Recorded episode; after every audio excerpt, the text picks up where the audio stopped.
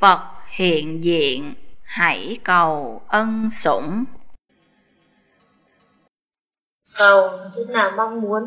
Ân là cái ân đức. là ân đức. nghĩa là cầu chư Phật Bồ Tát Thánh Hiền liệt vị tổ sư ban ân cho chúng ta giúp đỡ cho chúng ta tu hành. Em phải để ý bây giờ đây người ta đang có cái chỗ xuyên tạc. Người ta cứ bảo rằng thờ Phật là chỉ thờ cái gương mẫu để mình bắt chiếc mình tu thôi.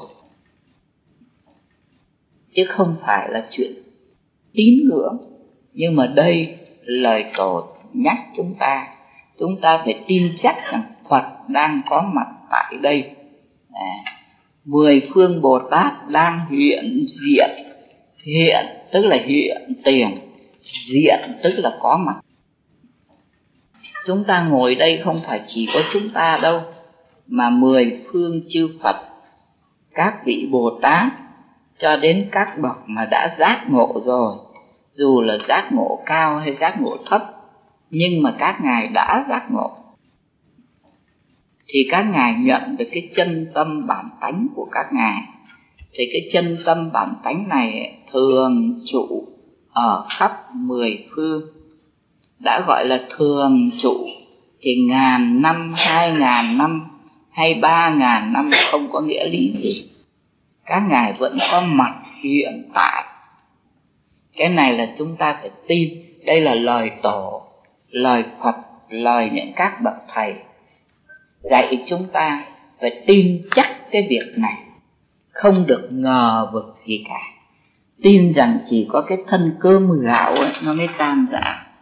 Còn cái tánh linh cái tánh phật ấy, nó không có bao giờ mất. Thì các ngài là các bậc đã chứng ngộ được cái chân tâm bản tánh cái tánh phật rồi. Cho nên hiện tại đây các ngài luôn luôn hiện diện. À. nhưng mà chúng ta phải cần cầu gặp thì sẽ được trực tiếp ra hộ. Tại sao thế? Các ngài ở ngay đây thì ngài cứ việc ra hộ cho tôi? Tôi ngu si đần độn không biết gì. Xin ngài cứ ra hộ cho, tại sao lại ngài lại còn bắt tôi phải cầu ngài lại ngài mới ra hộ? Vậy thì ngài vẫn còn có chữ riêng tư. Sao? Một bà mẹ ngồi ở ngoài chợ. Đứa con ở nhà nó khóc nó khát sữa nó khóc nó nhớ đến mẹ. Thì mẹ ngồi ở ngoài chợ tự nhiên ứa cái sữa ra. Và thấy cái sữa nó ứa ra thì biết là con mình ở nhà đang khóc đang đói. Cái chuyện này thì quý vị có thường nghe không? À, thế sao đứa con thì mà đứa con nó còn khóc nó còn đòi bú thì tức là nó chưa biết nói nữa. Mà nó lại ở nhà mà bà mẹ ngồi ở chợ mà làm sao cái bú đó lại chảy ra sữa thật sự cái tâm của bà mẹ vẫn ở khắp mười phương. Cái chân tâm của đứa con này cũng ở khắp mười phương. Cho nên hai cái tâm ấy nó vẫn sống chung với nhau. Mà chúng ta không biết đấy thôi. Thế cho nên đứa bé nó có cảm, thì cái vú của bà mẹ ứng. Thế thì đó là là nói cái chuyện kinh nghiệm của các cụ. Còn nói chuyện hiện tại bây giờ chúng ta biết rằng điện ấy, thì nó ở khắp mười phương nhưng mà sao tôi thấy cô ra cô gọi điện thoại cô lại cứ phải đưa số? Số điện thoại là để gì? Sao ở khắp mười phương thì cứ việc mà nói ai nghe sao lại cứ phải đưa số từng nhà một? Để gì? Có mở cái đường cảm thông thì mới có cái sự giao tiếp thế cho nên phải có một cái cô điện thoại viên cô mở cái sự giao thông. Tuy là điện thì ở khắp pháp giới nhưng mà cái luồng điện của mình với cái người mình gọi đấy thế bây giờ phải có cái sự giao tiếp thì mới nói chuyện được với nhau. Cho nên rằng không có tôi gọi cái số này ấy, thì cái số kia không bao giờ nghe tiếng cả. Bởi vì cái gọi số nào cái số nghe nó có cái đường giao thông cảm thông. Cũng như cái đứa bé ấy nó khóc nó nhớ đến cái vú mẹ thì chỉ có một cái bà mẹ của nó vú ứa sữa thôi. Chứ còn những các bà khác ở trong chợ vú có ứa sữa không? Không à đấy nó có cái sự giao thông giao tiếp thì mới được. Tuy là ở khắp cả. Thế thì vì thế cho nên chúng ta cần phải đức đại thế chí bồ tát ngài cũng giảng cái nghĩa này. Ngài nói rằng như con nhớ mẹ chư phật thì như mẹ nhớ con. Mà chúng ta chúng sanh thì như con nhớ mẹ. Đó. Khi cái lúc mà mẹ nhớ đến mình mình phải nhớ đến mẹ. Thế thì hai cái đường tâm linh ấy, nó mới có cái cảm thông. Còn cái đằng này phật thì nhớ đến chúng ta. Còn chúng ta thì cứ nghĩ đến chuyện còn phải đi làm bánh xèo. Thì vậy thì mình có cảm thông được với phật không thế cho nên đây họ dặn dò chúng ta là chư phật bồ tát các bậc đã giác ngộ các ngài đứng đây đấy. Các ngài hiện tiền đang có mặt ở đây đấy. Vậy thì chúng ta phải cần cầu à, để được trực tiếp ra hộ. Chúng ta là những người mong manh yếu đuối ở trong cái mê muội của quả tối tăm cho nên phải hướng về các ngài mà cầu xin cái sự che chở, giúp đỡ và giác tỉnh cho chúng ta. Chứ không nên những bắt chiếc cái kiểu mới tân thời bây giờ có cái lối, cái ra điều mình kiêu mạn ra điều không cần ai. Tự lập, tự cường, tự chủ. Không cần đến phật bồ tát thánh hiền giúp đỡ. Mình cứ theo giáo lý của ngài mình tu là được rồi. Nhưng mà sự thật cũng như đứa trẻ cái chân nó đứng chưa vững mà bây giờ nó muốn đi con đường được trăm dặm có được không? Đó cho nên những đứa trẻ còn nhỏ chưa đủ sức mà đã nói cái chuyện xa lìa cha mẹ đó là cái dại rồi. À, xin à, xin đọc tiếp. Đây ngài dạy chúng mình phật thì nhiều lắm bồ tát cũng nhiều lắm mà tổ sư cũng nhiều lắm. Vậy thì ta nên chọn một vị một vị tùy theo cái sở thích cái cái hướng. Bởi vì như đức quán thế âm ấy, thì chuyên về từ bi. Như đức đại thế chí ấy, thì dạy chúng ta niệm phật vãng sanh. Như đức văn thù thì về trí tuệ đức phổ hiền thì về công hạnh ví dụ như thế. Thế thì tùy cái sở thích hay là cái nhân duyên của chúng ta với vị nào chúng ta chọn một vị mà chuyên tâm. Tất như là chúng mình bây giờ thì là theo cái hương của các tổ để lại cứ chuyên niệm đức di đà. Thế thì ta ngồi yên lặng trước cái ảnh của ngài. Mà trong cái khi ngồi ấy cái điều quan hệ nhất ấy, là phải tin chắc rằng hoặc là phật hoặc bồ tát hoặc là tổ. Đấy, cái vị mà ở cái bức ảnh ấy, ấy thật sự đang có mặt ở đây. Cái cái điều cần nhất là phải tin chắc. Để chúng ta để ờ, uh, tượng hình tượng với phật bồ tát đây với tổ a nan đây.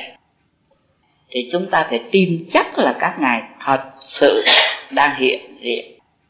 Chứ không phải chỉ có cái tượng bằng xi măng không phải là cục đất ở trước mặt chúng mình mà thật sự à, Phật với tất cả trí tuệ giác ngộ. Các ngài đang có mặt ở đây cả Phật cả Bồ Tát cả Tổ đang có mặt ở đây. Chúng ta tập cầu ân sủng như ta gọi là cầu nguyện. Thì ở đây các bậc thầy các ngài cả quyết là Phật tổ vẫn ở bên cạnh mình. Tâm Phật thường trụ ở khắp mười phương thì làm sao lại không có ở trước mặt mình? Chỉ tại mình không biết đấy thôi. Hễ mình cầu thì thế nào cũng được.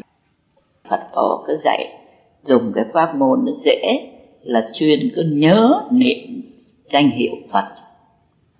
Tin tưởng hợp nhất cái tâm ta với tâm giác ngộ của tổ.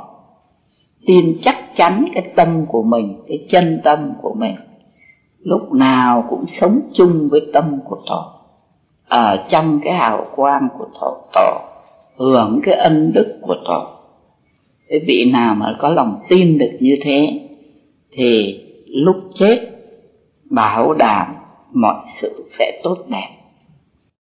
Ở đây người ta nói thẳng mọi sắc tướng đều là tổ chứ không phải là tổ đứng bên cạnh. Đấy, như cái cột đây là tổ đứng đấy chứ không phải là có tổ đứng bên cạnh cái cột thế là để nào nếu mà như thế là thấy được thật tướng cái này là một cái hiếm khó lắm. Tin được là tổ đang Phật hay là mà tổ đã có mặt thì tức là mười phương Phật của đều có mặt. Đấy. cho nên mình chỉ trông là cái cột, mình trông là cái nhà.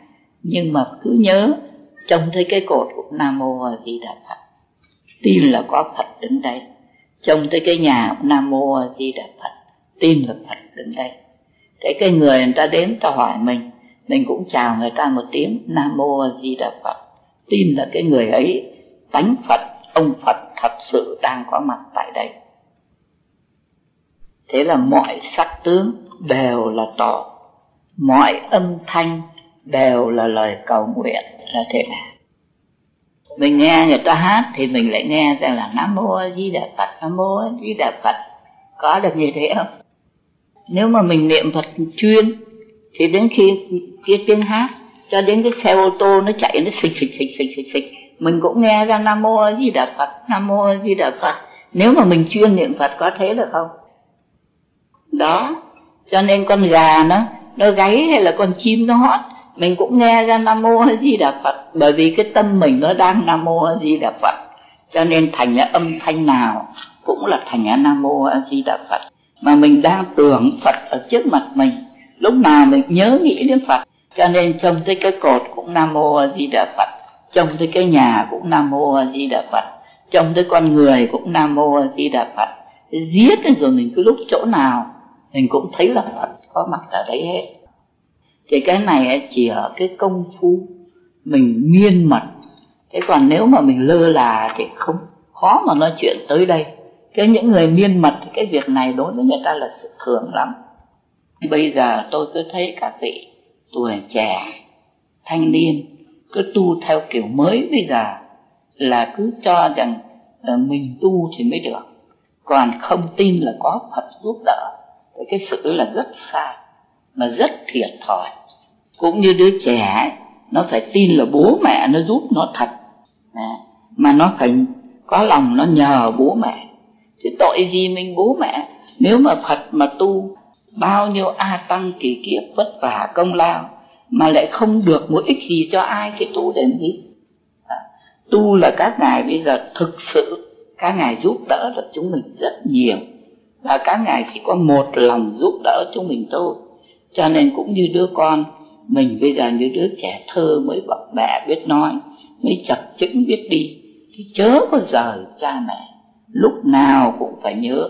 Mà ở đây là ngài căn dặn chúng ta là phải có lòng sùng kính. À, không những là tin tưởng mà phải sùng kính nghĩa là tin thật nhiều tin thật mạnh cố gắng. À. nếu chưa có thì phải khấn nguyện cầu xin ngài soi sáng cho con cho con có được cái lòng tin chân thành. Bởi vì muốn tin được cũng phải là người đại phước mới tin được Phật